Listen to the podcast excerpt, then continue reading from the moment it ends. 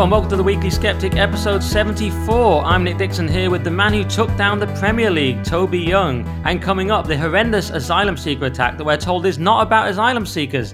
M P Mike Freer steps down due to death threats and arson. Wonder who did that. And why are the Premier League spying on football fans? Plus loads more and, of course, peak woke. But, Toby, uh, well, first you want to say thank you to our base subscribers and say come to the live show February twelfth, because we always have to say that.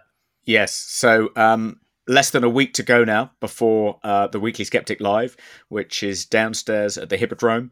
Uh, it's on Monday, February the twelfth, and um, tickets are only twenty-five pounds. So if you want to have a drink with Nick and me afterwards in the Hippodrome's exclusive rooftop bar, you can do that for seventy-five pounds, which also includes uh, price of the ticket to the show. So you come to the show, come have a drink with us afterwards.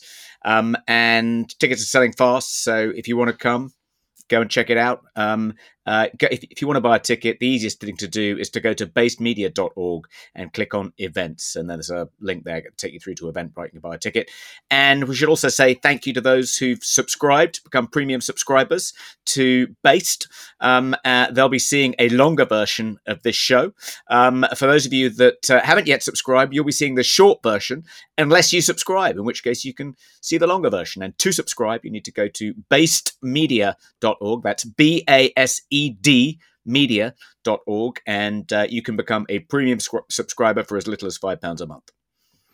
Yes, indeed. So come down on February twelfth, Hippodrome in London, in Leicester Square. Some people get annoyed that you've just assumed it's London. They don't even say London. Like, how do you mean London? Yes, it's in it's at Leicester Square at the Hippodrome. It'll be very good. It'll be hilarious, I'm sure, just like last time. So come along to that.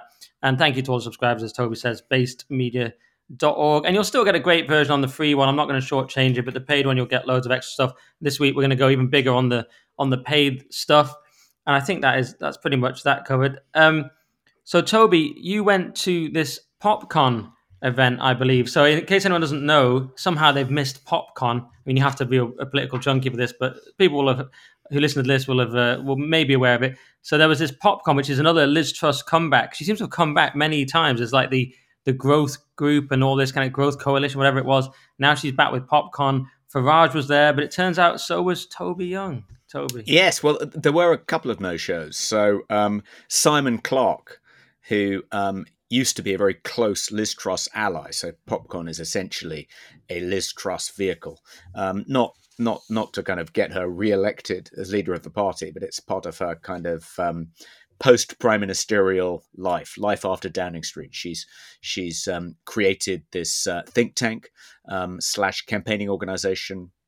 PopCon stands for Popular Conservatism, um, and it's led by Mark Littlewood, formerly the director of the Institute of Economic Affairs and a big Southampton fan.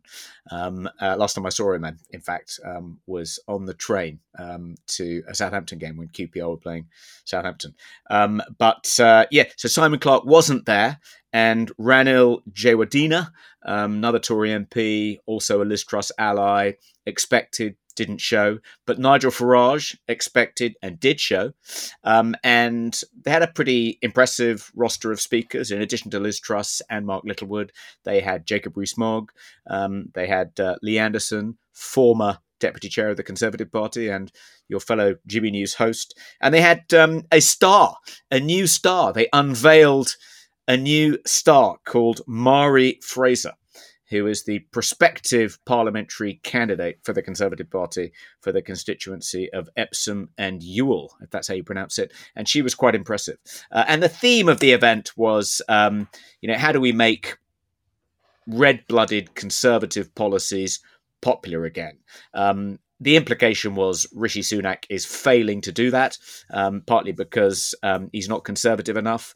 Um, and Liz Truss actually said in her speech that one of the problems, the, the one, one of the shortcomings of um, successive Conservative prime ministers, and by implication Rishi Sunak, um, is that they failed to confront left-wing extremists in the blob, and therefore The, the the the the Overton window has just shifted further and further to the left. But the overall theme was that um, parliamentary democracy is being undermined by the growth of all these unaccountable bodies, um, not just the quangocracy, but also international unaccountable bodies like the W H O and uh, the E U, um, et cetera.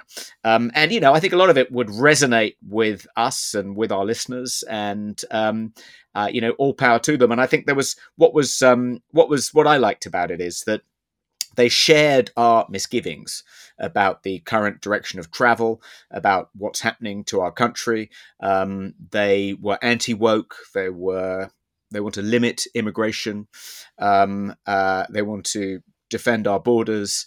Um, uh, they want to do something to um, uh, uh, combat the denigration of Britain's history and heritage. Um, so, uh, and, and they're all about lowering taxes and uh, releasing entrepreneurs and taking the shackles off business, reducing red tape. So a lot of uh, good conservative policies, which I think you and I and many of our listeners would agree with. Um, so that was all encouraging. But unlike some of our listeners, they weren't too uh, gloomy about the prospects of wresting back control. Um, they're clearly quite optimistic. They think it can be done, perhaps not in this parliament. Perhaps they won't be able to uh, do anything for a while, uh, but they weren't too gloomy about the prospect of a two-term Keir Starmer-led government. They still, they still thought we could take back control and um, uh, do something about all these forces that are undermining Britain. So that was that was um, quite encouraging. All told, I thought it was quite a positive morning. Okay, well, a good account. But um, my scepticism regards the, the fact that are the policies they're talking about even that exciting anyway? I mean, it says the new PopCon group, this is in the Mail, will urge Rishi Sunak to go to the country later this year with policies that appeal to traditional Tory voters. I mean, imagine that. Amending the Equality Act, well, okay, yeah, that would be good. Reforms to the Human Rights Act, that would be good. Uh, uh, something on tax, okay, and not bother with the cigarette ban. But it's not really radical stuff, is it? It's, isn't it just kind of like fairly standard sort of watered-down Thatcherism? I mean, is it that exciting? I mean, even if they do wrest back control, it's just yeah. Liz Truss stuff. I mean, is it is it that exciting? Well, yeah, it was. It was. It was. It...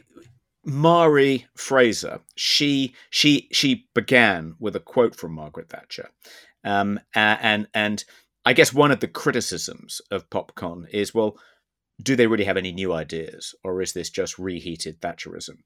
Um, and there were some. I mean, I guess I guess that their their, their their argument would be, look, Margaret Thatcher managed to um, boost the British economy, restore confidence to the British people.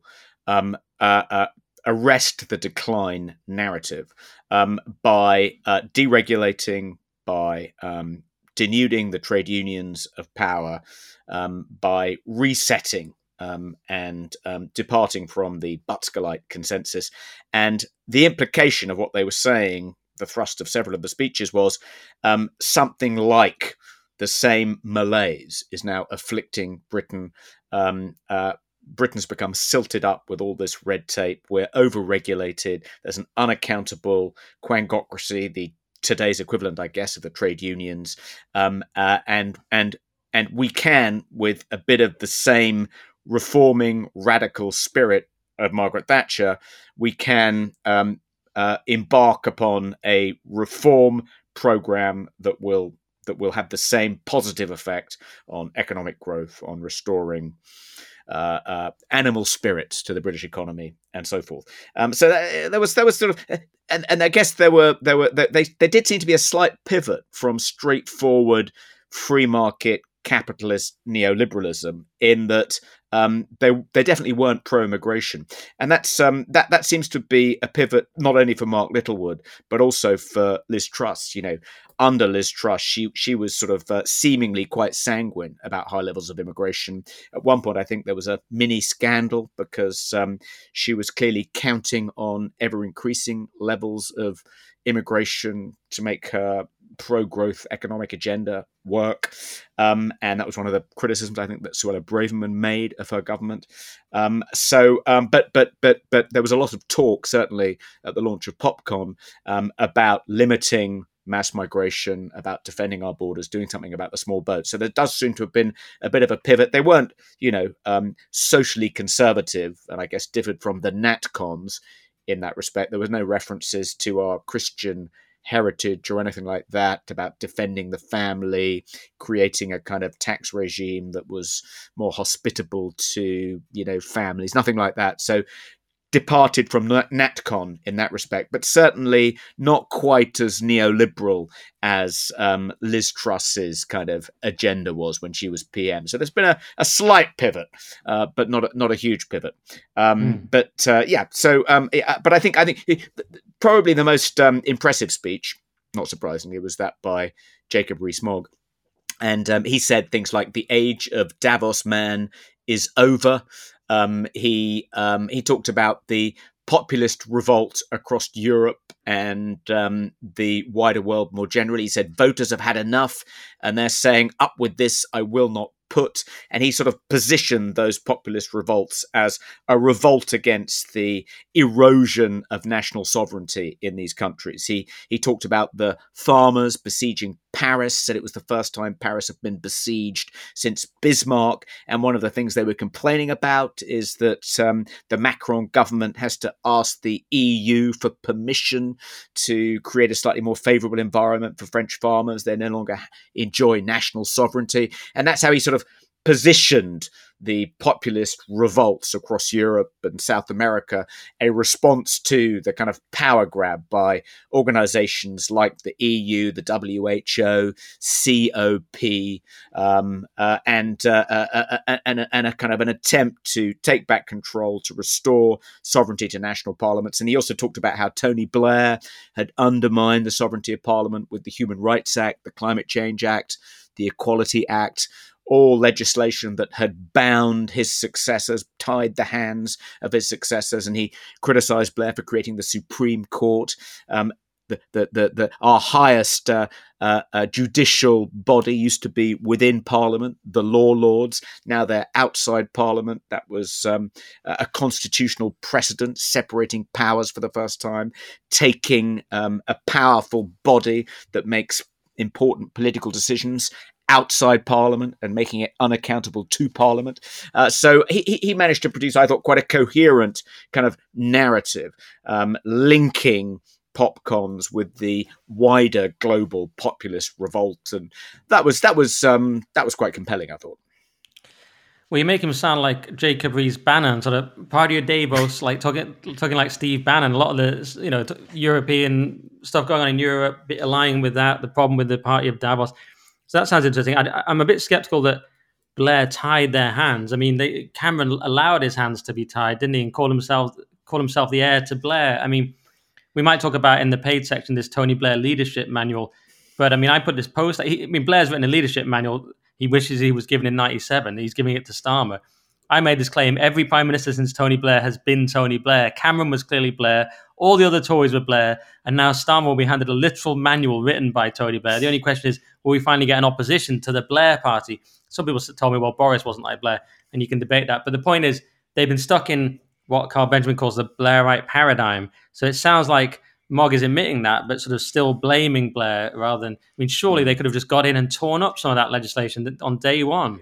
Yes, um... It, it was it was it was an yeah it was it was one of the slight oddities about it was they sort of sounded like um, a party in a party in opposition um, yeah. rather than the party that's been the party of government for the last fourteen years, um, and a lot of the criticisms Liz Truss made of you know what Conservatives hadn't done in some respects could have been made of her, though I guess in her defence she did try and do a little bit more, and that's why she was ejected. But one of the, one of the themes of her speech was, um, you know, Conservatives have been too timid. Uh, Conservatives have wanted to curry favour with the kind of liberal intelligentsia. They haven't been willing to risk um, social exclusion from Islington dinner parties. She said, you know, she said, I don't have that problem. I'm never invited to London dinner parties, um, which may be true. Um, but uh, yeah, the, she, the, the, she came the, to the, the G B News party. Yeah, that was in um, London. But I, I guess in in, in in the PopCon's defence, they'd say, okay, Tony Blair has only tied the hands of his successors because they've been too timid too timid to break the bonds, uh, but we'd be less timid if, uh, if if if if if you elect our faction, or if our faction prevails. Um, but it wasn't it wasn't immediately clear who their leadership candidate is, and and Mark um, Littlewood started off by saying, as I said in my Times column a couple of days ago, uh, I don't think we should replace Rishi Sunak before the next election. Uh, uh, I am four square behind the Prime Minister, before then going on to criticise him in almost every respect. So, yeah, I mean, that's that's the line a lot of people are taking. It's Suella Braverman, very, very similar on G B News, and Kemi, very similar. But, yeah, they're not going to replace him now. But, yeah, I mean, the, the danger is they'll just be a party in the wilderness, saying things that I agree with, but just in the wilderness that they didn't actually do in power. And I think that is kind of inexcusable. Why didn't they do them? Why were they so timid? And it's because they basically agree. I mean, they're basically a vaguely left-wing or globalist party. They basically agree with Blair. And most people are. I mean, even Liz Truss used to be a Lib Dem. She's seen the light maybe now. They're basically, they are that party. There was something else I wanted to respond to that you said as well. Oh, the opposition thing. That's the that's the thing. And Rishi, even even in at the Conservative conference, sounded like he was in opposition, and he was a hard sell as a change candidate. It seemed very weird. It didn't suit his persona, and it didn't suit the fact that he's the Prime Minister. But they are. But the way that they are the opposition, of course, is that the we've had this stealth revolution, the cultural revolution, the Blair revolution, the woke revolution, whatever it is. We we all we all see it. We've had a complete revolution in all our institutions. Everyone knows that now. The only people who debate that are people who are trying to gaslight you because they they like it. So. They are they are the opposition. They have been the opposition the whole time, because the civil service has a certain uh, set of beliefs that also the Bank of England has, that also corporations go along with now, starting to crack a little bit with the D E I stuff falling apart. But they have been, in effect, the opposition. This has been a strange paradox of the Conservatives. Or they've been a Cameron figure who just goes along with it and loves it. Or they've been, if, in effect, the opposition if they say anything conservative. So that has been the strange. And you think, why have you not been able to seize yes. levers of power? And Dominic yes. Cummings talks about it. It is very hard to do because you can't oust anyone in the yes. civil service. Yes. I mean, it's it's as though, um, you know, someone like Jacob Rees-Mogg, love him though I do, um, before becoming business secretary, um, before, you know, getting his hands on the levers of power, um, he talked a big game about um, the blob and about wresting back control from civil servants um, and restoring parliamentary sovereignty. Gets into power, gets his hands on the levers of power, doesn't seem to do a great deal, and then after he's left power, then complains that the blob are still in charge. And you think kind of like, well, yeah, and, and the, the moral here must be that if you want to wrest back control from the blob, you need a detailed plan of action. Um, and that that that was that was the lacuna um, in uh, in the PopCon's manifesto as unveiled today. It's all very well to complain about, you know, power leaking away from Parliament towards these unelected national and international organisations, institutions. Uh, but what are you going to do about it? How are you going to take back control? And that was one of the shortcomings of Brexit. Kind of, you know, we're going to take back control. We voted to leave the E U, but turned out that um, all that really happened was that control shifted from, you know, bureaucrats in Brussels to bureaucrats in Whitehall, and Parliament, the people, never really took back control. Yeah. And just one other thing on, on all this. I, I mean, Mogg, I, I hate to criticise a colleague, and he's a he's a great man, but Rees-Mogg did back Cameron at the time. You, you know, he went to school with Cameron, he certainly went to Oxford with him, and They they all, you know, it's not like he, he's very loyal to the party. So it's not like he was out there saying that. Maybe he was saying it in private and doing what he can. You know, it's hard to criticize without being part of it. Maybe he was doing what he what he could. I know he was skeptical about lockdowns reasonably early and things like that. So maybe. And did you get a sense, because you're, the policies you're describing seem kind of Farage-esque, the agenda. He was there allegedly as just in his capacity as a G B News broadcaster. So there's a loophole there. Did you get the sense that this is really the Farage party, or is it just the Liz Truss party and Farage was just there as a journalist? Well, I think a lot of the um, policies they were um, setting out, including uh, reneging on net zero, um, they were a little bit Luke, sort of lily-livered about that. They weren't as kind of um, fulsome um, in their assault on net zero as Richard Tyson, Nigel Farage had been. Uh, it was like it was like sort of um, the agenda that they set out was like the Reform Party light, um, but it was certainly closer to, you know, Farage's agenda than Conservatives, you know, have been in the past. Um, so, you know, if he, if I would have thought that, um, you know, if he does, if he does at some point rejoin, and I think he said, you know, last week that he hasn't ruled it out, um, then um, this is probably the faction he'd be aligned with, though whether they'd embrace him as their leadership candidate remains to be seen. Interesting, yeah. I mean, speaking of the leadership, I saw this poll for More in Common. I don't really trust More in Common because any... I saw a couple of dodgy stories this week and they were behind them. And they were this think tank that was set up in the wake of Joe Cox's murder. And I don't totally trust them. But in the poll, Penny Mordaunt was ahead by twenty-six points and everyone else was just nowhere. I mean, so that's a very different view. We're all thinking, oh, we need to get the party to do something conservative. But actually, Penny Mordaunt was storming this poll. Did you, did you see that? I did see that. Yeah, it was um, uh, quite worrying, in that it suggests that um, if there is a leadership election, whether before or after the general, um, Penny Mordaunt will be in pole position to succeed Rishi Sunak and not Kemi Badenoch. Um, but I think one thing we can say to placate fears along those lines is that let's suppose there isn't a change of leadership um, and uh, the Conservative Parliamentary Party is wiped out and Reform polls between fifteen and twenty percent of the vote, and that's one of the reasons the Parliamentary Tory Party is wiped out. Um, it would be hard, I think, in those circumstances for people to say, we need Penny Mordaunt. She's the answer to all our problems. Um, I think it would have to be someone much closer to Reform. So that would help Kemi and not Penny. Yeah, I, I don't think if Penny gets in as leader, then you have to have a separate party of some sort. Surely the right of the party breaks off. You can't get behind Penny. She's ultra woke, looks good with a ceremonial sword, but you know, apart from that, just ultra woke. Can't see anything conservative about her. So surely that I just I don't know. If it happens, then surely the other side have to do something. I don't know what it is. They get together with Reform, or I don't know what happens in that scenario. But, but yeah, I would have thought that that would be. That, that would be that, I mean, they'll both. I would have thought that. People in both camps um, will argue that if you elect the leader in the other camp, um, it'll cause the party to split. But actually, I think you're right. It would be more likely to split if Penny became the leader than if Kemi became the leader. I think Kemi is a more credible unity candidate than Penny. Penny is, for my mind, too closely associated with the left of the party, certainly with the kind of L G B T Q plus wing of the Parliamentary Conservative Party. Because of an activist, gay activist twin brother. Yeah. Who's kind of into the trans stuff. Yeah.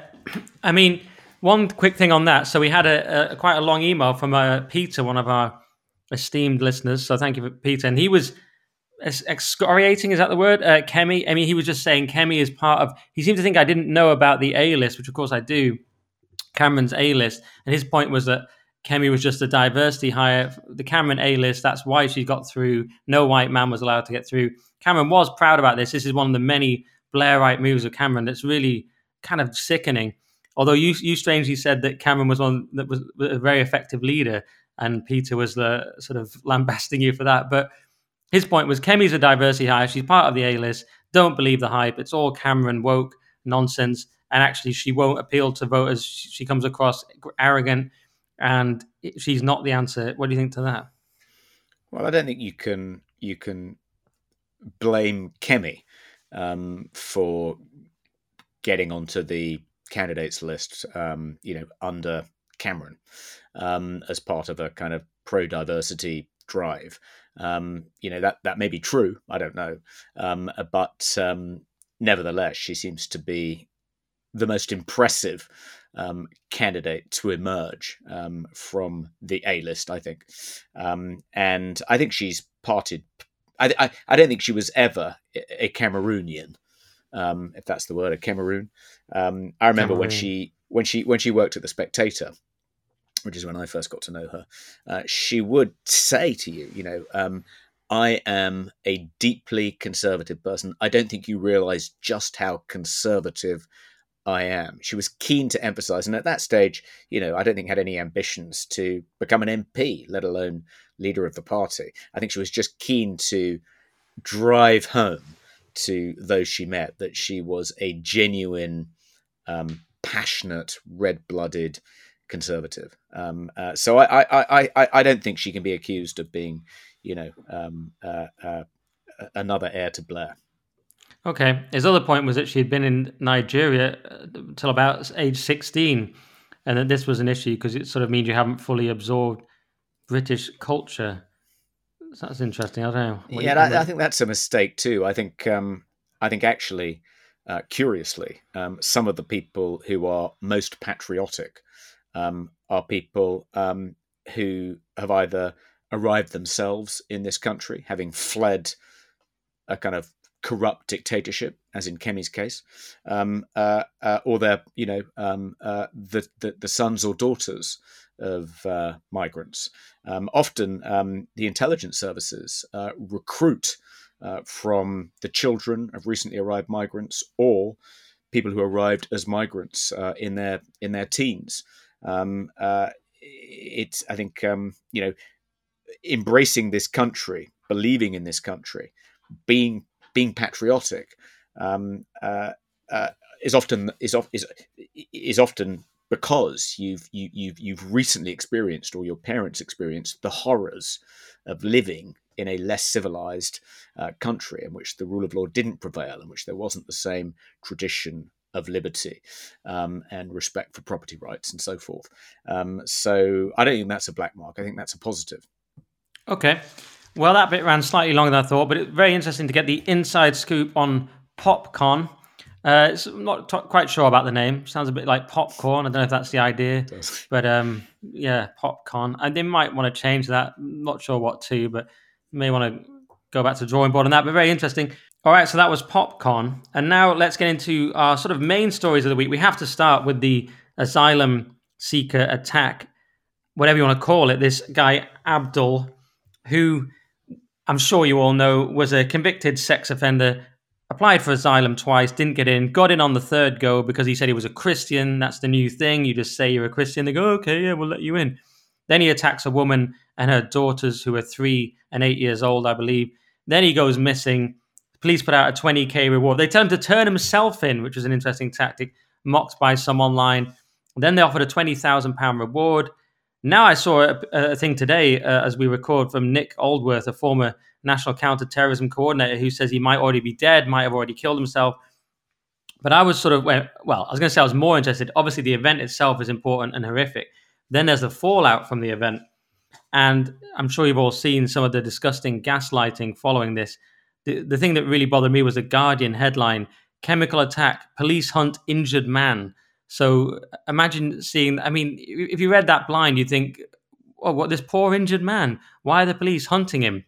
So the Guardian managed to sound like they're siding with the violent criminal, which was just so Guardian. I mean, the Guardian just loved nothing more than a violent criminal. I posted, I hope you find someone who loves you as much as lefties love uh, a violent criminal, att- asylum seeker attacks people with corrosive substances. I mean, they just, they just love someone like that. And then we had... Uh, the Newsnight piece with Kirsty Wark, Caroline Noakes, and some some other person, and they're all saying, "Oh yeah, it's not really about asylum. This is about toxic masculinity and microaggressions and incel culture." You're like, what's about incel? What are you talking about? An asylum seeker just poured a corrosive sub- substance on people and attacked women and children, and you're going, "It's about." Basically, they're saying it's about Andrew Tate, and I knew that was going to happen. And then a young man on G B News, of all places, a guest, not some regular, a guest, because we have to have balance, did actually literally blame Andrew Tate. And I, I knew it was going to happen. I had a B B C on my bingo card rather than G B News. But it always, always comes back to Andrew Tate, boys in school. And it's just like, you people are just beyond parody at this point. Of course, Matthew Stadlin playing it down and not all asylum seekers and blah, blah, blah. No one's saying it's all asylum seekers. But we're saying in this case, clearly asylum was relevant. Because he tried to claim asylum three times, got in, was already a criminal, should never have been in the country. Gillian Keegan w- w- was the, perhaps the most disgraceful because she's an alleged conservative. And she came on uh, Sky and said, oh, yeah, it's, you know, it's, it's not really an asylum issue. I mean, what are you talking about? I have that story here with me. It, what, not really an asylum issue. I mean, how on earth is it not an asylum? She said, not really about asylum. And she went on and said, oh, I, I'm more worried about the... Pressed on whether she was concerned about the case, she replied, I'm concerned, actually, that there's a mum and two children who are in hospital. Yeah, it's both, though, isn't it? I mean, we're all concerned about the women and children in hospital, but it's like, we're also concerned about the completely failed asylum system. What is going on here, Toby? Yeah, it's it's whenever something like this happens, um, there seems to be a coordinated effort to deflect attention from the real issue. Um, and the issue here is that we are far too lax about who we grant asylum to. Um, and it really doesn't matter um, uh, uh, how dubious the people are and what danger they might pose to members of the public. Um, we seem to be just incredibly permissive in who we grant asylum to. And the critical factor in this guy's case seemed to be the fact that um, he converted to Christianity. He he failed twice to uh, be granted asylum, but succeeded on the third try because at that point he'd converted to Christianity. He found um, a credulous um, Anglican priest um, who decided that, yes, he was sincere in his professed belief in Jesus Christ and um, accepted him into the church. And it was on that basis, seemingly, well, that was a contributory factor to him being granted asylum. And there was another, wasn't there an archbishop who boasted about the number of um, asylum seekers he'd converted to Christianity, somehow imagining it was to do with his extraordinary powers and as as a speaker and as an evangelist, um, uh, when in fact he's just being scammed um, by these grifters um, wanting to expedite their asylum applications. Um, and it, it's sort of shocking to me that, I mean, there are many shocking aspects of this story, but the complicity of the Church of England in, um, you know, um, uh, helping people like this acid attacker um, gain asylum uh, without seemingly any thought to the potential threat they might pose to, you know, um, innocent women and children. It's like, why is that? You know, you can see why they might sort of tell themselves that um, giving these asylum seekers who profess to be Christians. And apparently, you know, there was, there was, what's that, what's that ship called again? There's the sort of uh, where various asylum seekers are housed, like the rate of conversion to Christianity on the, on this, on this kind of cruise ship, this barge, uh, is like forty percent of them. But, you know, you can see why, I suppose, these kind of, um, these kind of earnest, kind of uh, knitted brow Christian vicars would think that uh, they want to give these these poor, um, beleaguered migrants from far-flung parts of the world fleeing conflict zones, why they want to give them the benefit of the doubt. Oh, they've seen the light. Um, uh, and they presumably support, you know, um, uh, giving giving asylum to as many people as possible in any event. But but you'd think they would at some point have at least a thought for the potential danger that that, that they might pose to women and children, as this guy did. Yeah, the barge is the Bibby Stockholm, by the way, which um, Bibby Stockholm yeah. sounds like uh, Greta Thunberg's half sister. I've just realised. But um, the the phenomenon you're talking about is yeah the, the conversions. The one that struck me because uh, Suella Braverman and Priti Patel have been talking about this. There was the guy that detonated the bomb outside Liverpool Women's Hospital in twenty twenty-one, having been confirmed at Liverpool Cathedral in twenty seventeen. And in twenty sixteen, the dean of the cathedral at the time, I'm quoting from the Telegraph, said he had converted two hundred asylum seekers in four years, but added, "I can't think of a single example of somebody who already had British citizenship converting here with us from Islam to Christianity." Do not work out the ruse at some point. No one who's already British is converting. It doesn't really happen. Famously, not many people from Islam convert to Christianity. You had like Ayaan Hirsi Ali. This is like a an international story when someone does it, because it's quite rare, you know, and obviously she's famous, but not many people do it. And it's a big deal. And it comes with quite a lot of risks. And one thinks of the Asia Bibi case and things like this. Did she convert or was she just already Christian? I'm not sure. But, you, you know, you don't convert very easily from Islam to Christianity. So the fact that they're all asylum seekers and you've done two hundred of these, I mean, is this, are they just lefties? Are they gullible? Do they think, oh, good, we're getting more Christians because Christianity is struggling? It's like, yes, but you're not getting real Christians. I mean, how can they be so... I know the Church of England is wet, but are they really just that stupid and gullible? Well, maybe, maybe they're not stupid. Maybe they just... Um, maybe they're knowingly complicit. You know, that they, they believe in open borders. Um, they think that we ought to welcome these um, the tired and huddled masses to our breast. They think of that as part of their Christian mission.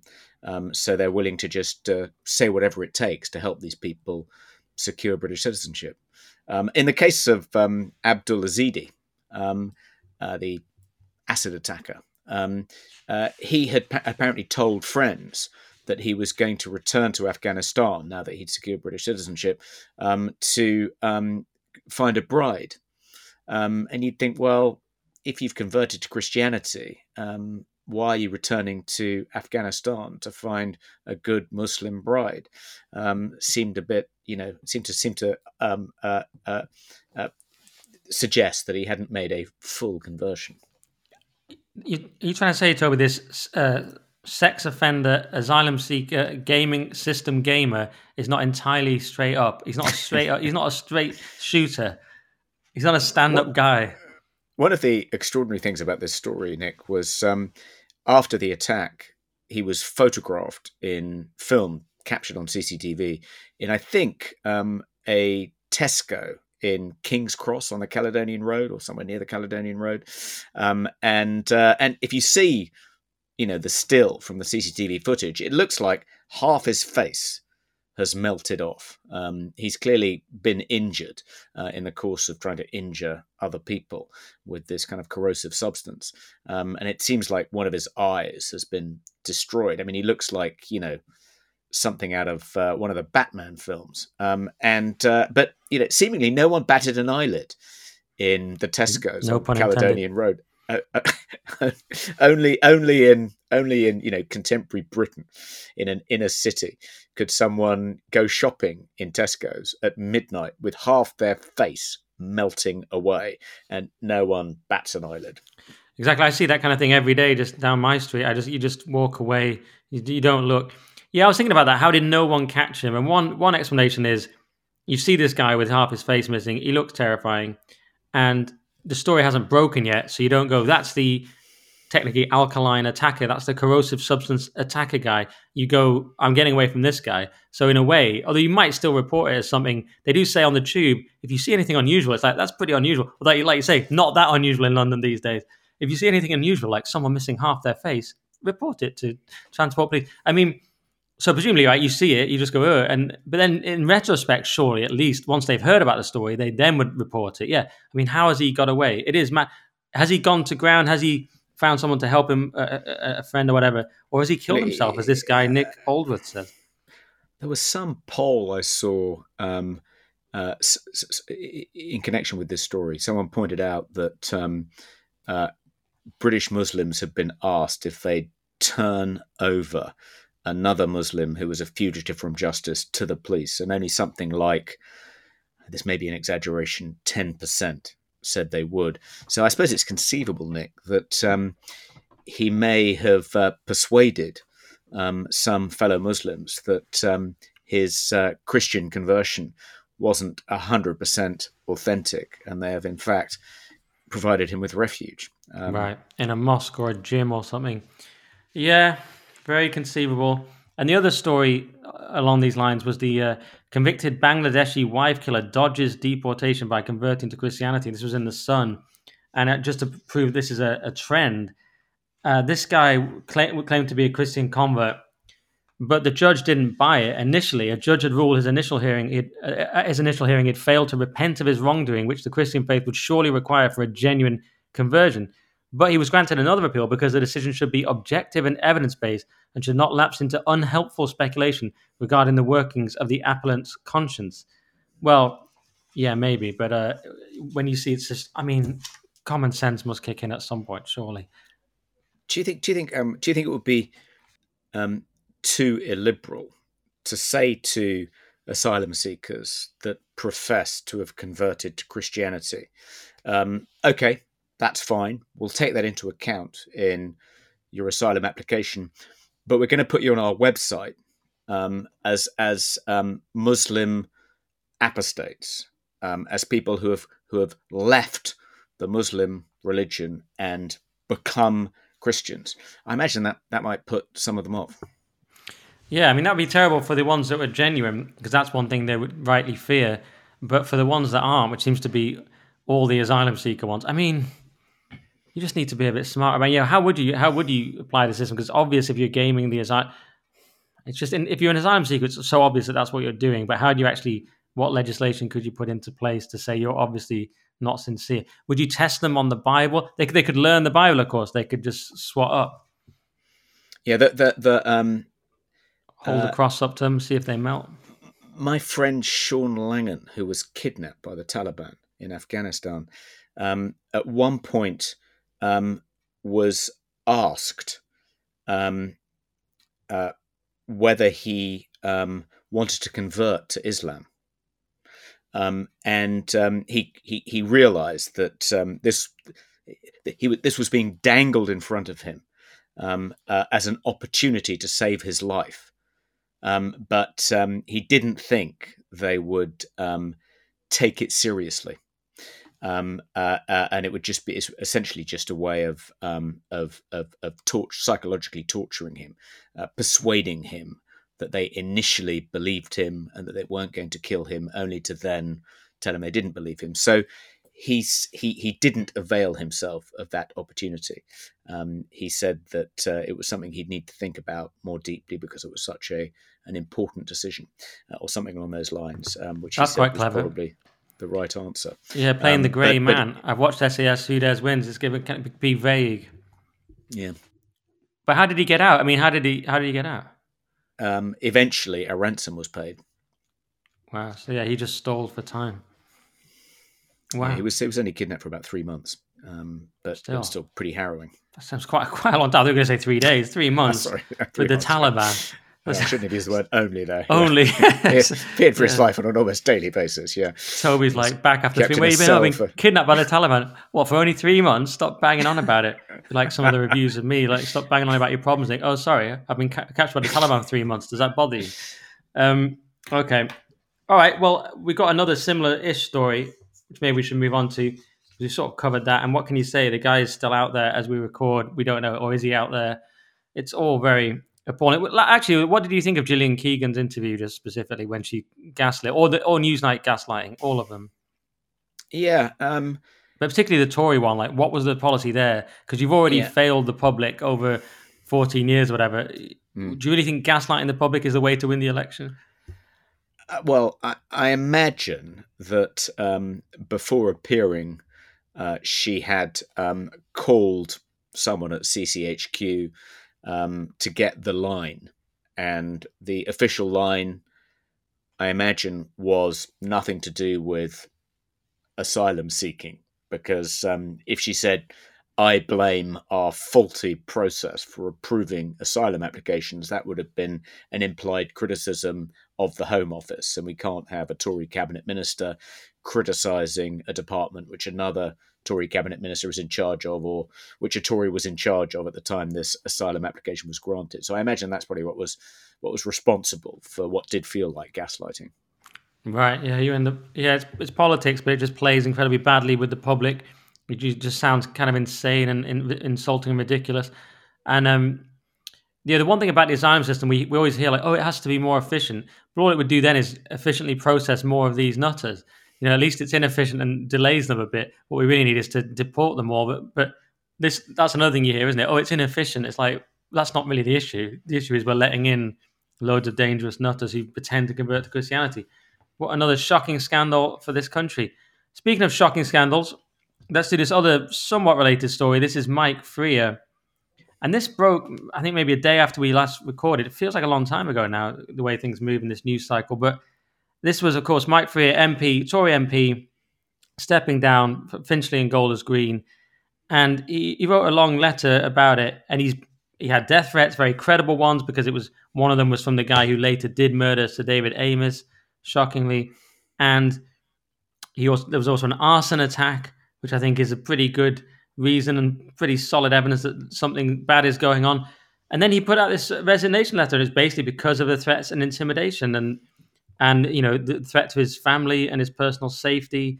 And um, but one thing that no, I noticed in the letter that was kind of absurd was that even when he's stepping down because of death threats and arson, he feels compelled to say, it has been the privilege of my life to serve the wonderful, diverse and vibrant area that is Finchley and Golders Green. I was like, we praise diversity even when we're kind of st- being threatened. I mean, you know, fiery but mostly peaceful diversity comes to mind. I mean, you've just had an arson attack because of one aspect of diversity. You know, not all diversity, blah, blah, blah. But it's kind of a weird thing that we, he has to restate his religion there.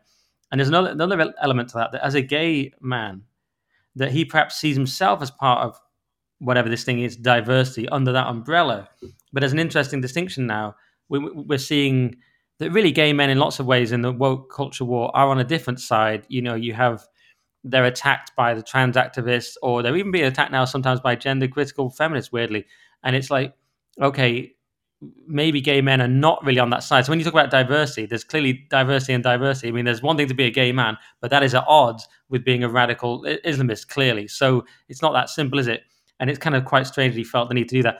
But mainly, of course, I massively sympathize with him that he's had to do this, and it's disgusting. The main note is it's disgusting that he felt he had to do this, and that we've been so wet about it. Robert Jenrick now has spoken quite strongly about it, but he's, you know, stepped down from his position. Once people are stepped down, they get more bold. But but after David Amess, it was all about online safety, and now after Mike Freer, it's all about, well, there's been talk about online abuse and things like that.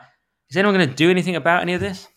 Well, Lindsay Hoyle in the House of Commons, Um, uh, when responding to the news that Mike Freer had um, announced his resignation because he essentially fears for his life, um, uh, said um, M Ps need to start being nicer to each other, as though he'd received a death threat from another member of the House of Commons. It was like, no, uh, Lindsay, I, I don't think that's quite the issue here. But again, an, a, a, just another example of um, misdirection, of a refusal to stare the problem in the face, and the pretense that it's uh, not about radical Islam, it's about something else entirely. Um, and seemingly Mike Freer, um, as you say, um, uh, was reluctant to blame radical Islam, um, even though he himself said that uh, he'd only escaped being killed by the guy who murdered David Amess by the skin of his teeth.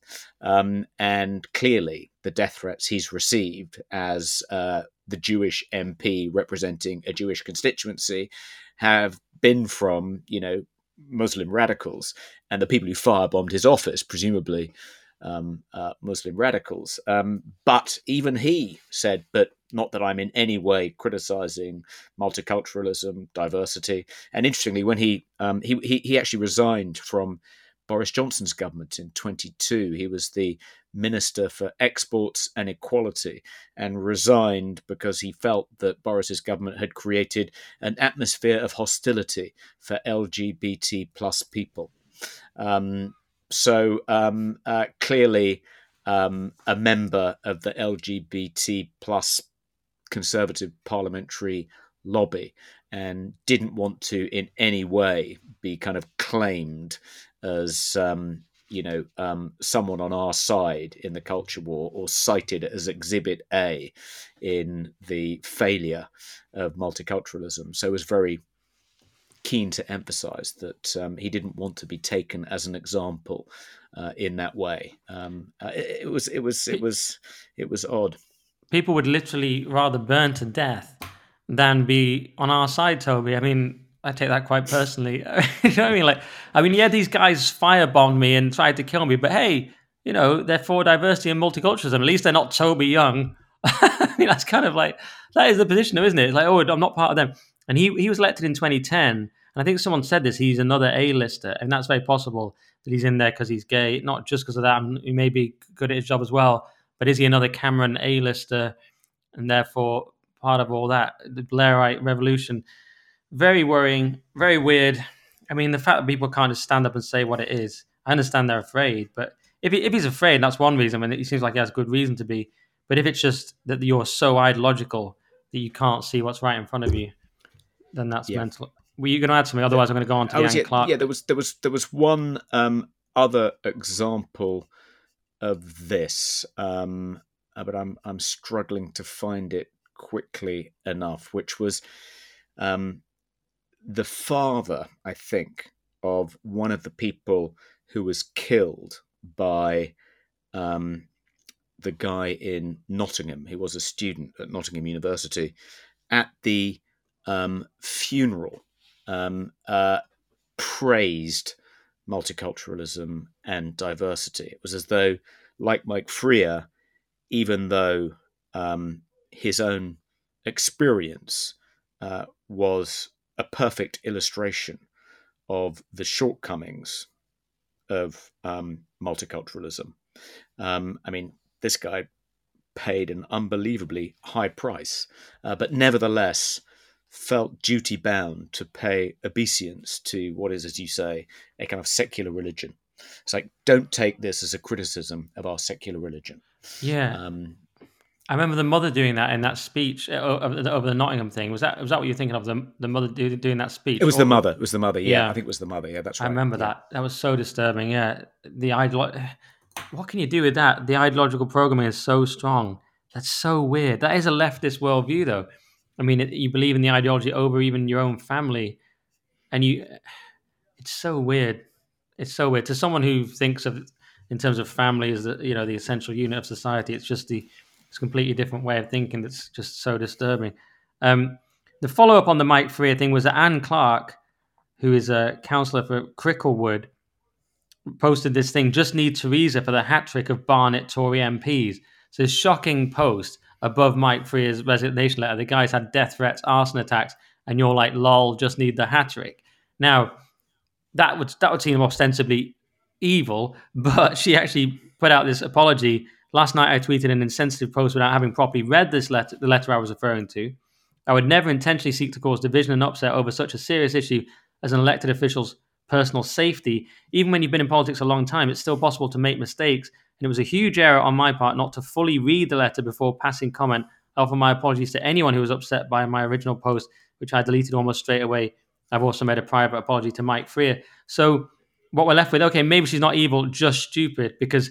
Who comments something like that on a resignation letter without reading it? Or do we not believe her? I mean, Josh Howey on Headliner said he plain didn't believe her. I sort of do believe her because I think it's so extreme. I do see the wider theme that that Labour left-wing women think it's a victory to bring in, to side with radical Islam. It'd be a very Pyrrhic victory. It'd be an extremely short-lived victory the, the day Sharia law is introduced. You know what I mean? Like, yeah, we got those Tories out. Yeah, well, here's your new outfit, by the way. Just stick on the, the G, whatever it is. Just like, you know, it, it's going to be like a very short-lived, very short-lived win for them. So it's the most absurd alliance, as we many people have commented, commented many times. The the, the left-wing, the lefty white woman, and the uh, radical Islamist. But maybe she wasn't doing that. She was just a, a crass post, and she didn't read it. What do you think, Toby? Yes, um, it was extremely crass, and um, it seemed to be an example of um, tribal politics um, trumping Gone human mad. empathy. Yeah, um, in which she all she saw was the prospect of um, Labour winning the seat um, uh, uh, if his resignation, I guess, prompts a by-election. Um, Yeah, mad. Um, Celebrating and, uh, a culture where you can be death-threatened out of your position, as if it couldn't then happen to her. The, the next day, or and, you know, celebrating that for us all to live in a culture where our politicians have to stand down because of death threats and arson attacks, and you're saying, "Oh, win for me." I mean, that's so unbelievably stupid. But do you believe her? Is um, the key point yeah. that she didn't read it? That's the key. Yeah, I, I mean, I've no idea. Okay. Um, but um, one of the reasons it was unwise, um, as you say, um, uh, is because um, Labour M Ps, I think, have been. Um, uh, threatened much more, attacked, abused by Muslim radicals um, uh, in the past sort of, s- since the uh, October seventh attack, um, they've been much more likely to be targeted than Conservative M Ps because um, they've, they've, they those that didn't vote for a ceasefire in that parliamentary vote, um, that's thought to be a betrayal. Um, and, uh, you know, radical Muslims are much angrier with Labour M Ps for not supporting the call for a ceasefire than they are with Conservative M Ps, for whom I imagine that's just priced in. Um, so very short-sighted to to um, uh, in any way excuse the um, threats to Mike Freer on the grounds that it may mean a by-election victory for Labour. Absolutely.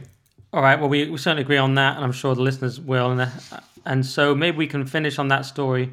All right, well, now let's do another big story that Toby was very much part of. This is the Premier League Stasi as you called it, Toby, and poor old Lindsay Smith, the Newcastle United fan, who's been effectively spied on by the club for her views on the trans issue, which is just so mental. I don't even know where to begin. But you put out this very effective and well-made film, I must say, uh, made with uh, Alex and you uh, in association with the Free Speech Union. And you were interviewing Lindsay Smith about her story. But do you want to explain it for us all? Yes. So um, this is um, Lindsay is a, a Newcastle United fan. She's been a fan of the Magpies all her life. She spent thousands of pounds on tickets to games, merchandise. I mean, a real diehard Newcastle United fan, an ultra fan. And um, she found herself placed under investigation uh, last year after a, uh, a trans rights activist complained about things Lindsay had said on her Twitter account, things like trans women aren't women. Um, and you would have thought that Newcastle United, um, receiving this complaint, would have just told the complainant, um, you know, as politely as possible, well, what a fan says about this political issue uh, outside the ground, provided she hasn't said it to any of our players or our officials or our employees, hasn't even said it to another Newcastle fan, it's really none of our business. Um, so, you know, um, you're just going to have to lump it. Um, but instead, um, they took it seriously enough uh, to ask the Premier League to investigate Lindsay. And by that, they meant um, look at other things she'd said on social media and compile a dossier on her. So the, it turns out the Premier League has this shadowy intelligence unit, um, which was set up in twenty nineteen, whose job it is to look at the social media posts of football fans, fans of Premier League clubs, uh, to see if they are people who um, should be allowed to attend games. Now, you can imagine that this was originally set up to try and find football hooligans who were trying to organise fights or racists who were responsible for racist abuse of players and officials in grounds. But there's been an enormous amount of scope creep, seemingly, since this policy was put in place and the surveillance unit set up. And now they're not just monitoring people for hooliganism, racism, homophobia, but for so-called transphobia too. Um, and this unit um, compiled a fourteen-page dossier on Lindsay, which included such details as where she walks her dog, what the name of the church is, which is near her home. Um, it, it said she had connections to Whitby Bay. I mean, absolutely extraordinary. Um, and uh, the Premier League handed this dossier to N U F C, who on the strength of it, well, they then alerted Northumbria Police and said, we think that this woman may have committed a hate crime, by saying she didn't think trans women were women. Um, and Northumbria Police, needless to say, uh, then went round to Lindsay's house and threatened her with arrest if she didn't come down to the station to be interviewed under caution, which she duly did. But after a couple of hours, the police reluctantly concluded that actually nothing she'd said was against the law. Um, and you would have thought that having passed this back to Newcastle United's, you know, diversity and inclusion department, no, nothing she said was unlawful. They would have then, you know, said, OK, no case to answer, drop the investigation. But no, they decided to impose uh, a ban on Lindsay attending games until the end of the twenty twenty-six season. So she's been banned from attending games for the rest of this season and banned for the next two seasons because of her supposedly transphobic comments on Twitter. Uh, it's absolutely extraordinary. Um, you know, this is the most egregious example, I think, Uh, the Free Speech Union has come across as kind of overreach of illegitimate interference in free speech by either a private or a public company. Um, uh, and um, uh, we're doing our best to um, uh, help Lindsay. Um, we've helped to make a complaint to um, the uh, information regulator because we think that the fact that the Premier League compiled this dossier on her and then passed it on to Newcastle United is a breach of um G D P R, of data protection. Um, uh, we're also helping her appeal um, the decision to ban her to the footballing ombudsman. There may be other legal remedies which we're exploring. We want to get her reinstated. We want the ban lifted if if, if we can. Um, but it is just, um, it's absolutely appalling. And um, the video the film I made with Alex, um, about an eight-minute film, um, has got almost three million views. I mean, I think it really has struck a chord. I think even people who are usually pretty sanguine about um, woke corporations trying to stifle free speech and think that it's just, uh, you know, a culture war trope and don't usually take it very seriously, I think are finally waking up to the fact that that um, organisations like the Premier League, in their zeal to be diverse and inclusive, um, are engaging in a form of hyper-liberal McCarthyism. One of the ironies of this case, Nick, is that, um, you know, the view she expressed, far from being hate speech or a hate crime, um, are views which are shared by the majority of the British public, I imagine most Newcastle fans, and the owners of Newcastle United, which is, you know, um, the Saudi royal family. Uh, why, why is a club owned by the Saudi royal family persecuting a fan? And she's a lesbian, incidentally. Why are they persecuting her for expressing beliefs that presumably um, align with their own in certain respects? Uh, I mean, it's just a bizarre story. Um, yeah, absolutely shocking and appalling. And I hope we can. I hope we can get the ban lifted. That is absolutely insane. Well, let's play a little clip from the film so people know what we're talking about. So just to be clear, because you expressed your gender-critical beliefs mm-hmm. on Twitter, they've Newcastle has banned you mm-hmm. for the rest of this season and for two more seasons. Yeah. And how do you feel about that? Devastated. Just devastated. I mean, I live ten minutes away. It's... This is, you know, I, I struggle to even come come near the ground now, to be honest with you. I get upset when I talk about it because I just don't understand where it's come from, you know. Um, I don't I don't understand why why someone's gotten so offended by me just speaking my mind. I, I don't get it, but, you know, I, I avoid the city now. I avoid it, especially if it's a match day. If I'm going home, I'll drive the long way round so I don't have to see people. Um, You know, I, I won't I won't even come down here and drink anymore. I used to always be in Shearer's over the road, or I'd be in the Strawberry. I can't even bring myself to do that. Every time I come round here now, I'm just sick to my stomach.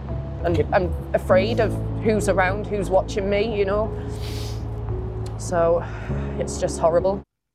All right, that was a clip from the film. I mean, the story, like you say, is so shocking in so many elements. I don't even know really where to begin. That that particular wrinkle that the owners, are, what are they, the Saudi owners of Newcastle, them persecuting people in this country for sort of not having extreme leftist woke views is so weird. It's kind of like Chinese infiltration. It's like weakening our country or something with things they don't actually believe. That's so strange. And like you also say, people will maybe finally wake up when it hits people where it hurts, which is football. You know, wokeness in infiltrating football. I already wonder if football's too woke to watch and whether we all need to boycott it after this.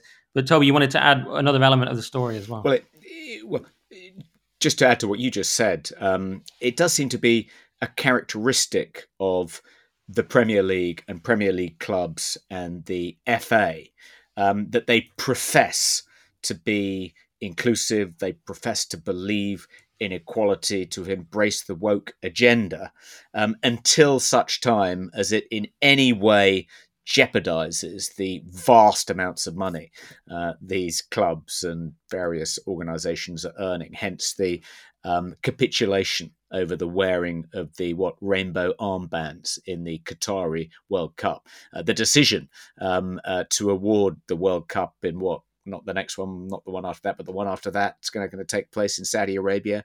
It's like this complicity with kind of the sport washing that, you know, um, autocratic Islamic dictatorships engage in by involving themselves in football and in the Premier League, uh, buying Premier League teams. You know, the complicity uh, and the kind of the turning of a blind eye um, to the persecution of L G B T people in these Islamic countries, um, and yet at the same time, you know, the kind of witch hunts of people like Lindsay for not signing up to every jot and tittle of the kind of radical progressive agenda in our country.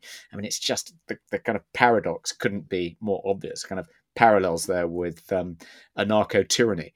Um, but no, the only thing I wanted to add, Nick, was um, uh, we don't think that Lindsay is an isolated case. We think that hundreds, possibly thousands of people have been similarly investigated by the Stadium Stasi, as we're calling this surveillance unit embedded in the Premier League.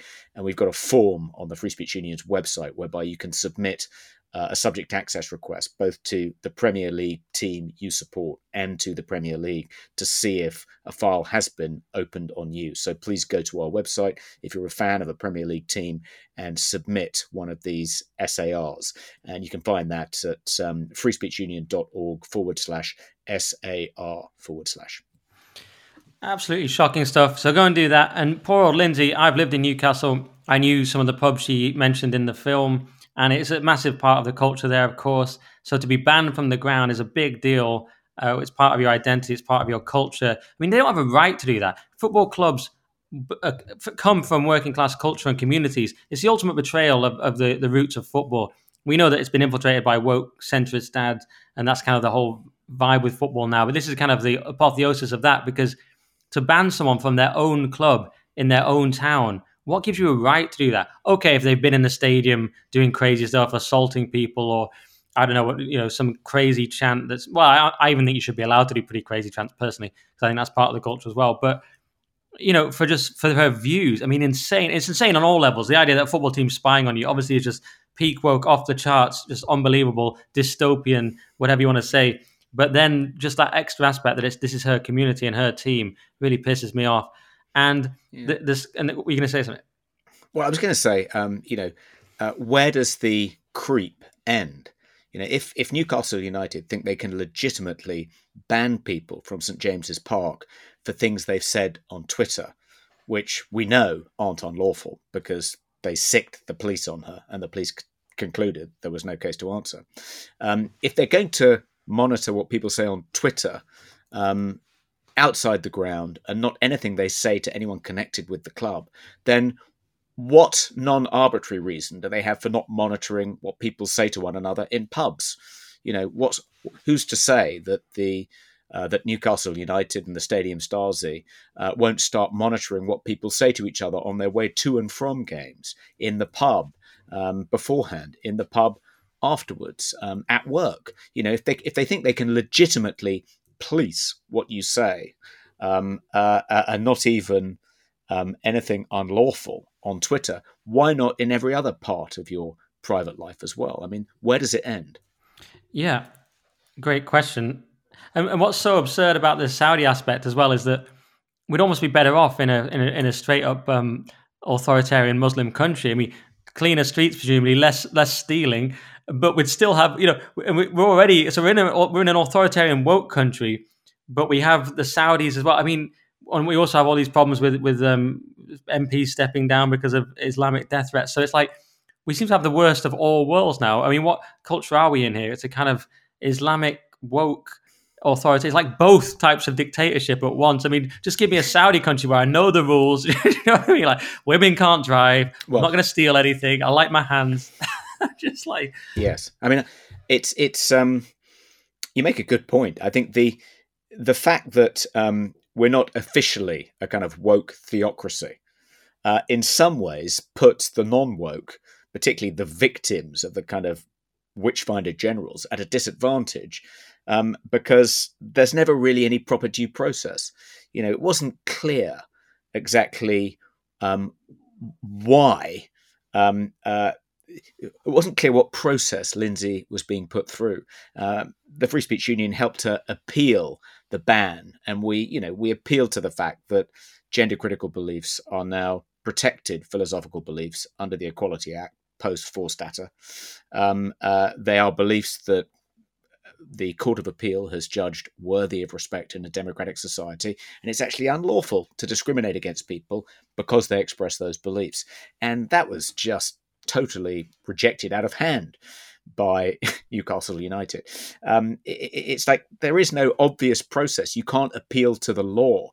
Uh, the fact that what she said wasn't against our laws wasn't enough to protect her. Um, uh, seemingly, N U F C wants to go beyond what you know what the law allows you to say and say, no, we have a higher standard. We're holding people to a higher standard. It was like it's like there's no. It's all a kind of grey, murky, Kafkaesque um, uh, zone um, in which people don't really know where they stand or how best to defend themselves.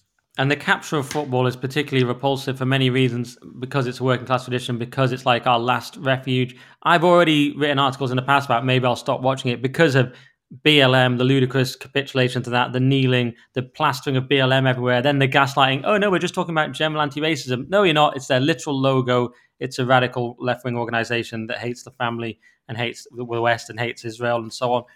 And the rainbow laces, the rainbow armbands. I was, there was my family were having a debate about this at one point. I won't mention who, who which members, but someone more sound of opinion in the family said, well, what, why, why is it the rainbow laces now? And someone else was like, oh, I don't know why it bothers people. Well, it bothers us. It obviously bothers someone, doesn't it? Because they wouldn't be doing it. It bothers us because they're they're doing all this, and we're the, we're the victims of it. If it wasn't important, they wouldn't be. It's obviously important to them, so why can it not be important to us to say no to it? It's just relentless. Then you've got the presenters, famously Joey Barton's talking a lot about, you know, constant diversity in the presenters. It doesn't matter about merit. You've got the obsession with women's football. I know people, some people like it, but you kind of, you're not even allowed to not like it. Sadiq Khan will get you in his mate campaign. So football has been hijacked, as everything will be, and as everything has been, by the woke revolution. I mean, another example I think of is comedy. When comedy was hijacked by the B B C, and my theory was, look, okay, you had this comedy like Live at the Apollo and things. Michael McIntyre, oh, he's funny. It's quite mainstream. People can laugh. Great. Quite cheap programming. Then they go, oh, hang on, this is powerful. This is watched by loads of people. Let's hijack it with uh, our left-wing ideology. And then it becomes the Nish Kumarization of comedy. And comedy just becomes, you're scum because you voted Brexit. You're a racist. Good night. And you go, oh, that doesn't seem, that seems different. So very much the same with football. Football, just a game for people to watch and let off steam and enjoy and, and follow the players and so on. And maybe they want to be a footballer. Maybe they play themselves, whatever it is. Maybe they just enjoy it. For all the family, now becomes, we have to be lectured relentlessly. So it's just a capture, and it's an obvious point, but it's the capture. It's, you look at football, you say, this is a massive, powerful thing that reaches so many people. We can't waste this opportunity not to promulgate our ideology. Yeah, I think it's um, it's been particularly vulnerable to woke capture uh, because it's um, a sport associated with white working class men, and in the eyes of the woke high priests, they are, you know, the problem. Um, they are demons. They're the people who need to be re-educated. So they see this as a fantastic opportunity to re-educate some of the worst, most despicable people in our society. Um, uh, uh, uh, uh, and, I, and the fact that the Premier League needs to Um, sell its kind of uh, sell television rights around the world, sell merchandise, do these deals with video game makers and all the rest of it. Um, all of those, all of those different sectors are also completely captured. So they have to kind of show that they are um, they are whiter than white um, uh, uh, in order to kind of uh, not be in any not to in any way jeopardize the kind of oceans of lucre just pouring into their coffers. Yeah. The whole thing's so insane. I mean, luckily you've got your film and it's doing really well. And I think like the fact that it's doing so well, as you say, suggests people are, are finally waking up to some of this. But that is a, a whole new level, Premier League clubs spying on their own fans. Are you going to stop watching though, Toby? Because I know you, you watch Q P R, which is kind of a not really involved in the Premier League anymore. But, but I don't know, would you stop watching football? Well, I don't think um, all clubs do it. Um, so um, uh, I think some clubs, when you know uh, vexatious complainants uh, try and get them banned from the ground because they've said something they disagree with outside the ground, um, just tell you know t- tell the complainants to get knotted. Um, and someone actually did tell me of an example of that. Uh, someone had tried to get them banned, and their club had didn't want anything to do with it. Um, so I don't think it's absolutely ubiquitous yet, you know, um, uh, and Q P R are not in the Premier League, and it may be some time before they're back in the Premier League. So uh, at least I'm not going to be investigated by the Stadium Stasi, at least not for the time being. I do have a real problem being a lifelong Man United fan, and um, I, I barely have time to watch it now anyway. And because it's all so woke, I don't know if I should even watch it. I'm not sure. I'm on the fence about that. It is a, it is a joke. Um, my granddad was right all those years ago when he said the only sport that's not corrupted now is darts.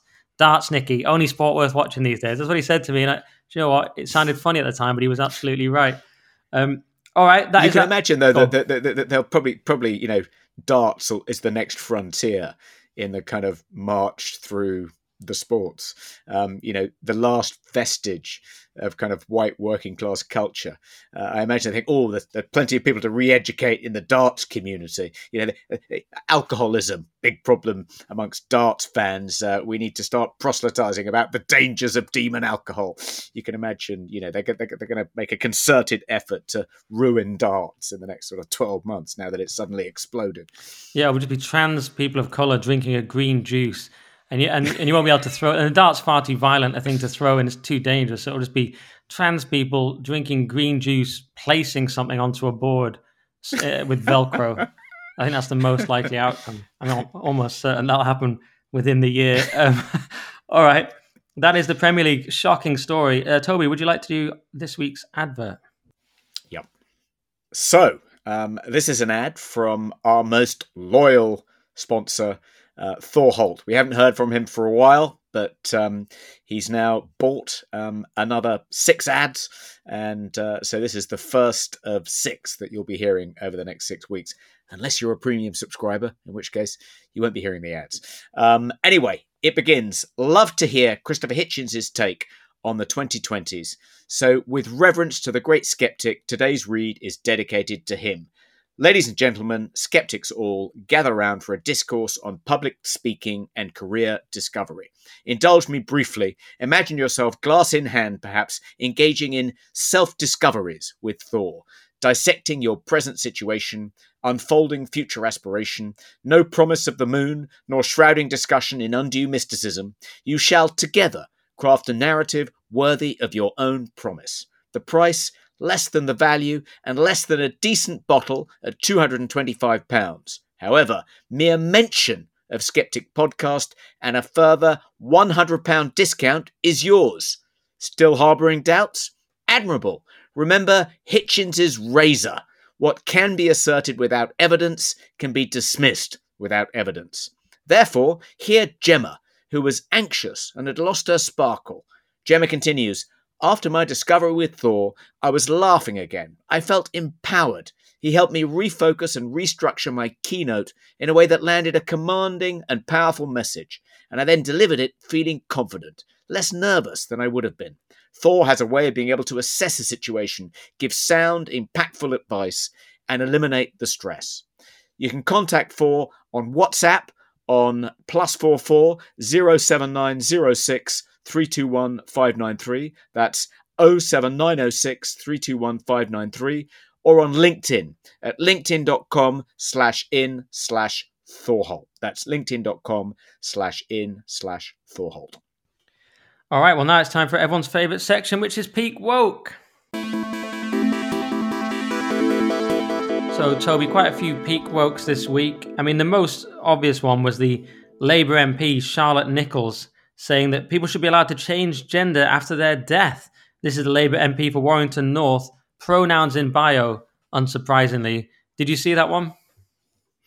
I did see that one, yes, yes. Um, but uh, not entirely surprising, because um, the Labour Party, um, having accused the Tories of um, uh, talking up the culture war when there was really nothing to see. It was all just an invention of um, Tories desperate to be re-elected and talk about something other than the cost of living. Uh, last week announced um, that they were going to introduce um, a Race Equality Act, which amongst other things would extend, they said, equal pay rights to black, Asian and minority ethnic staff, as though, you know, they're not already protected from being discriminated against by their employers. But um, the measures announced in this Race Equality Act were um, mandating ethnicity pay gap reporting, ensuring police officers and police staff undertake anti-racism training, as if they're not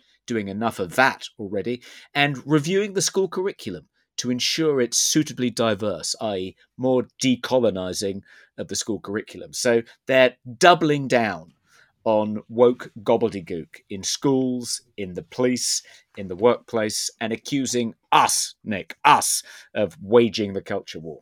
Yeah, and I noticed they were also going to appoint a Windrush commissioner.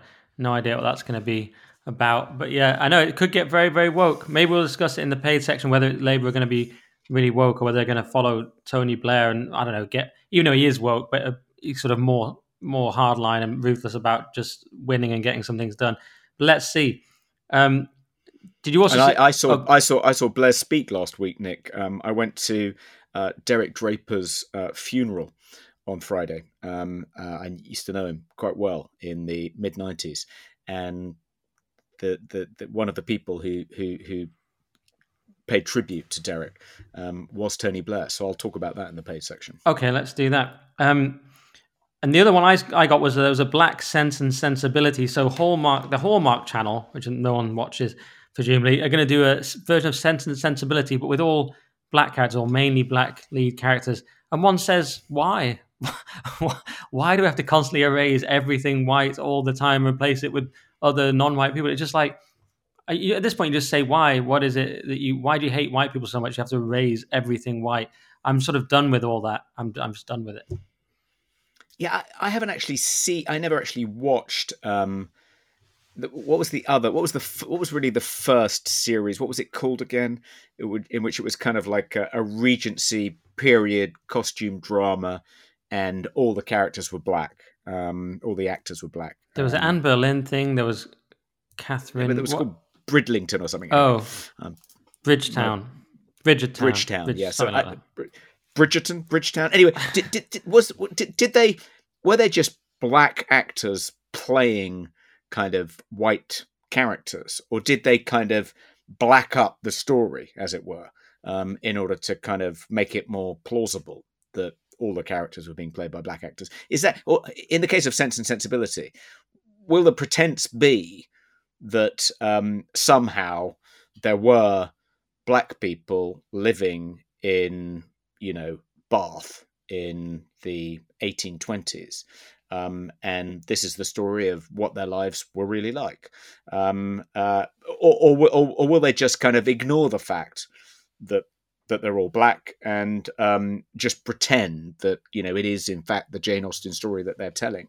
Yeah. And just ignore. I mean, the how latter. does it work? I think it'd be the latter. The latter I, I say this, Bridgerton it's called. I say this having never watched Bridgerton. I don't watch period dramas. I'm not really the target audience, so I'm just sort of mouthing off. But yeah, I presume it's just going to be, hey, this is all just normal. And um, history doesn't exist, stuff like that, probably. And then people say, why do you care? You're racist. Um, Toby, do you want to do a peak woke? Yeah, so I, I don't know if you saw this one, Nick, but um, uh, some Anglo-Saxon warriors may have been transgender, according to an academic. Um, so um, an academic who studied um, Anglo-Saxon uh, burials in Kent through, quote, the lens of transness, unquote, uh, believes that um, transgender women may have enjoyed high status in Anglo-Saxon society. I think what he means by that is um, men, women. I mean, he means men. Yeah, don't get this right. It's always a bit confusing. Um, but um, so uh, he's he's looked at seventh century burials in Buckland in Dover, and because some of the burial chambers contain um, feminine, they, they apparently contain.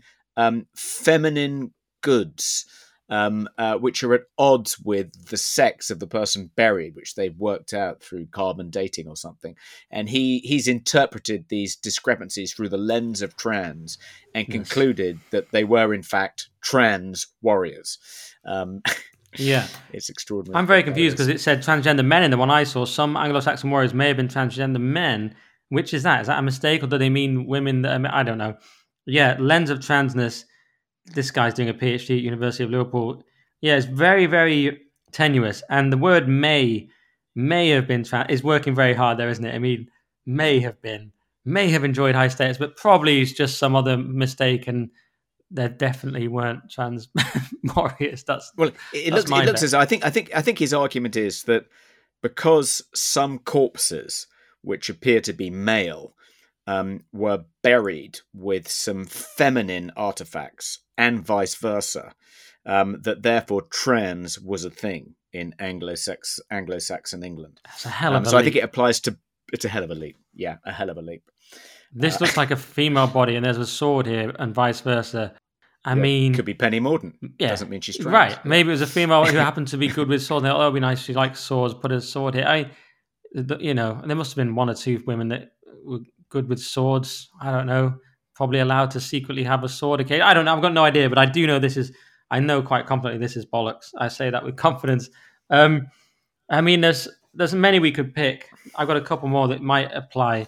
Um Is this Pete Woke? I mean, well, this one is. U S man accused of destroying satanic sem- temple statue charged with hate crime. So you had this uh, satanic temple uh, in Iowa who, who have actually brought this case against him. State was brought to the Capitol by the Satanic Temple of Iowa under state rules allowing religious displays in the building during the holidays. So it was this Baphomet statue, and this guy basically toppled it. I don't know if he took its head off. He just destroyed it because he's a total based legend, Michael Cassidy. And um, he did a great thing, if you ask me, but this has been called a hate crime. So at least admitting that they are literal Satanists and this is their religion. And if you, as a B L M rioter, topple Columbus, Jefferson, Washington, no hate crime charges. But if you take down Baphomet, you're you're in you're in big trouble. Yeah, um, uh, there were a couple of B B C peak wokes. There was um, the scheduler for B B C Three who posted and liked the most vile anti-Semitic content on Twitter, I believe. Dawn Caver. Uh, she's now parted. She's now parted company with the B B C. Yeah. And then there was another B B C journalist um, who um, uh, became a paid witness in the deportation uh, hearings of at least fifteen Somalis um, who'd been, I think, convicted of crimes. She testified on their behalf and in some cases prevented them from being deported. Wow. Yeah, I saw the Dawn Quaver or Caver one, which was that she put all these extremist uh, th- things about Jews, but also white people. It was very much Louis Farrakhan type of stuff. They said she said that white people are barbaric, bloodthirsty, rapacious, murderous, genocidal, thieving, parasitical, parasitical, deviant breed. But hey, we also have bad qualities. And um, she also referred to the Holla hoax and stuff like this about Jewish people. It was mad stuff. I mean, the B B C, I mean, has anyone working there not done something weirdly anti-Semitic? And they, they all hate white people, we know that. But, I mean, is that just their hiring policy at this point? I think uh, I think it, I think it, I think it just reflects the fact that um, uh, in the in the kind of woke church, um, Israel, Jews no longer enjoy victimhood status. So they're considered fair game by the radical progressives who see them as, you know, white settler co- colonialists. Um, did you see that was one one one comical storm in a teacup? Um, Shakespeare's Globe um, has um, uh, cast a woman to play Richard the Third in a forthcoming production, um, and that's caused a bit of a storm. Not because a woman has been cast in a man's role, but because she's able-bodied and Richard the Third was famously disabled. Um, and um, the Globe has kind of uh, placated these critics who are furious about this example of ableism and cripping up. Uh, don't give a stuff that she's not the right gender, but are furious about the fact that she's able-bodied. And the Globe have said, ah, well, she's not going to crip up. She's just not. She's just going to pretend. She's not going to pretend to be hunchback or anything like that. She's just going. She's just going to ignore the fact that um, uh, that that he had this disability. Um, uh, and in that way, they've they've they've apparently, you know, solved the problem, um, which was never about the fact that a woman has been cast as Richard the Third. Is "crip up" the accepted phrase then? I haven't heard that one. I think it is. Um, maybe maybe it's one of those phrases you can't use if you aren't yourself disabled. Um, so I may get into trouble now. Well, yeah, it could be that. It could be anything else we've said this week. Um, all right.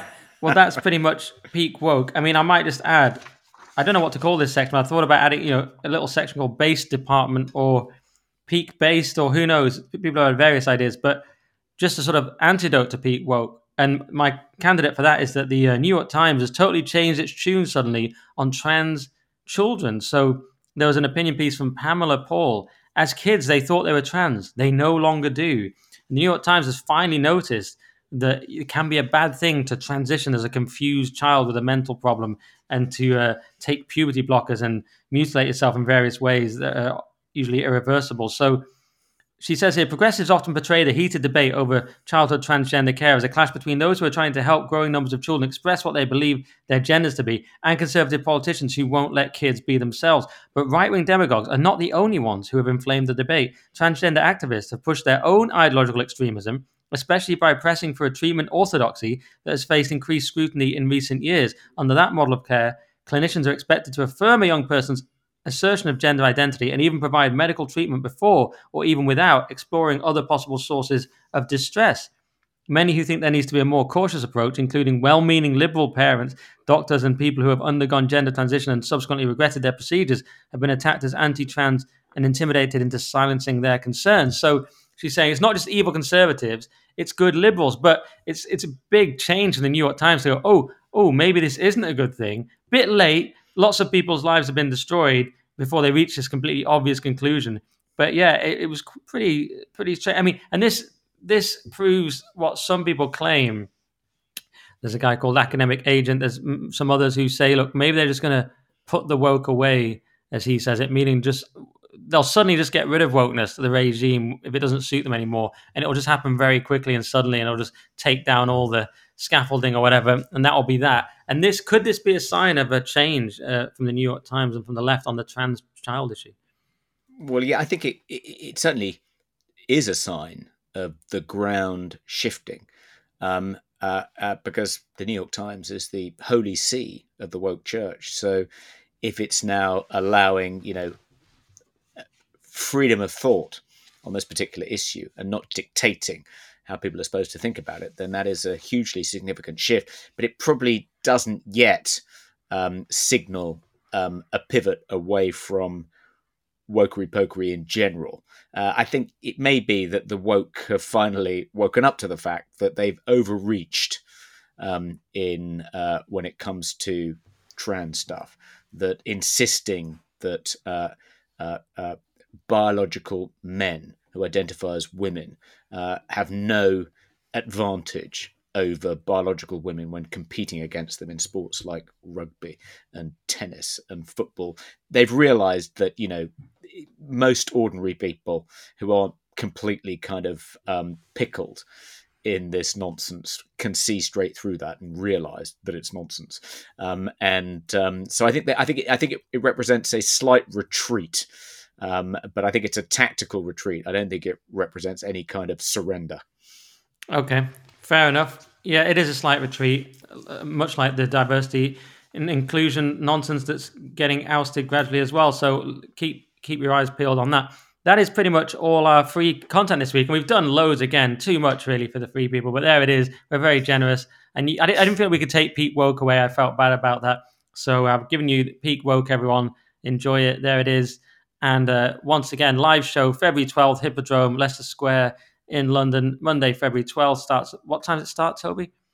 six thirty? It starts, doors open six thirty. Show, curtain goes up at seven. Curtain goes down at nine. based media dot org, go to events or go to eventbrite dot com.